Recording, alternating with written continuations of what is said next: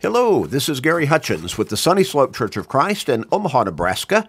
This is today's Bible class, a short Bible study every single day, seven days a week, keeping us in God's Word and thereby helping us to stay strong and grow stronger in our faith, to focus on our relationship with God and upon our soul's salvation. We encourage you to share these short studies with everybody you can through Facebook friends, text messages, and other technological uh, uh, measures with your family members, friends, work associates, neighbors, with literally everybody you can. Since faith comes by hearing the Word of God, Romans 10 and verse 17, you may help somebody grow in their faith and even get to heaven. And that'll be a great blessing for them, but also a great blessing for you. So make that commitment and start sharing today and every day with everybody you can. We're going to begin a new line of thought and study today, and I want to ask you a question. Would you like a second chance? at life? Intriguing question, isn't it? It could be a soul searching question as far as how should I answer this? I want to talk to you about the God of second chances. A reporter asked Winston Churchill one time what prepared him to risk political suicide by speaking out so strongly, so early against Adolf Hitler. Well, it was not necessarily a popular position to take in the early days of the beginning confrontation. Churchill said he thought it might have been the time he had to repeat a grade in elementary school. I wonder how many people would have even conceived that Winston Churchill, the master communicator, as he was probably known by a great many people at that time, how many would have thought that he could have possibly had to have repeated a grade in elementary school? You mean you failed a year in grade school? The reporter asked incredulously. He was stunned, apparently. Churchill retorted indignantly, I never failed anything in my life. I was always given a second opportunity to get it right. Ha! What a great philosophy. What a great line of thought. You see, how many tries did it take Thomas Edison to get the correct filament in order to invent the light bulb that ultimately became the standard for our culture and around the world? Oh, he didn't get it wrong once or twice or ten times or a hundred times even, but it was thousands of times. And somebody asked him, the report is, that if he was discouraged at having failed so many times. And his response was similar to Winston Churchill's. He said he, he had not failed. He knew he had learned however many thousand times that he had tried to find the right filament, he had learned that those did not work. He considered that a success, working his way to the absolute success of finding the correct filament that would work so effectively and for such an extended period of time. Again, what a great mindset, a positive way of looking at things. Sometimes we need to learn the lesson of this did not work because that helps us find what does work to succeed. So Winston Churchill said, I never failed at anything in my life. I was always given a second opportunity to get it right. Thank God for second chances. Second chances. Most of us need a second opportunity to get it right in life in a whole lot of different ways. God is more than willing to give us that opportunity. Opportunity. Remember what Ephesians 2 and verse 4 says. In fact, that is a great text that t- teaches us about God's grace. Ephesians chapter 2 and I want us to begin with verse 4. And here the Apostle Paul writes, Ephesians 2, beginning with verse 4. But God, who is rich in mercy, because of his great love with which he loved us, even when we were dead in trespasses, made us alive together with Christ. By grace you have been saved and raised us up together and made us sit together in the heavenly places in Christ Jesus, that in the ages to come he might show the exceeding riches of his grace in his kindness toward us in Christ Jesus. For by grace you have been saved through faith, and that not of yourselves, it is the gift of God, not of works, lest anyone should boast. Now, what does verse 4 say again? God, who is rich in mercy, because of his great love with which he loved us, even when we were dead in trespasses. What are the trespasses? Just another word for sin. Now, what does he mean by dead in sin? The wages of sin is death, Romans 6 and verse 23. He made us alive, however, together with Christ. By grace you have been saved. The rest of Romans 6 and verse 23 the wages of sin is death, but the gift of God is eternal life in Christ Jesus our Lord.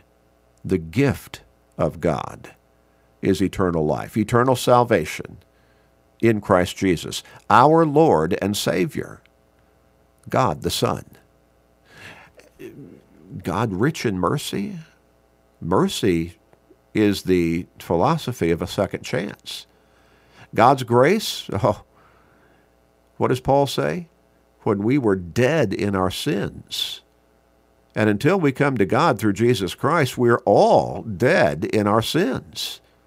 Remember Romans chapter 3, verses 9, 10, and a couple verses following.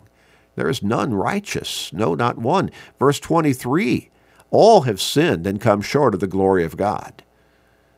When we were dead in trespasses, made al- he made us alive together with Christ. By grace you have been saved.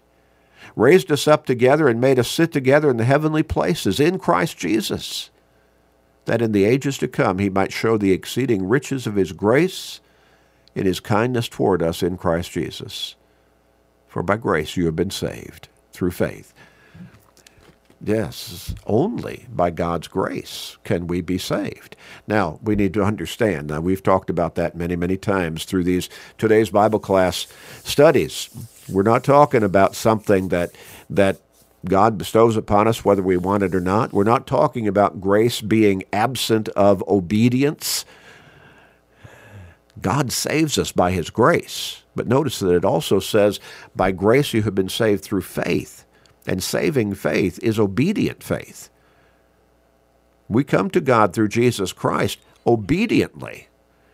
We obey the gospel message of salvation through being baptized into Christ for the remission of our sins. Acts 2 and verse 38, Acts 22 and verse 16, Matt, Mark chapter 16, verse 15 and 16. Saving faith is obedient faith. But even when we have come to God in the way that He has instructed that we come, we don't save ourselves. We have not earned that salvation. It's by God's grace that we're saved. He saves us by His grace. But note again, that first identity that Paul lays out there, when we were dead in our trespasses, in our sins, he made us alive through Christ.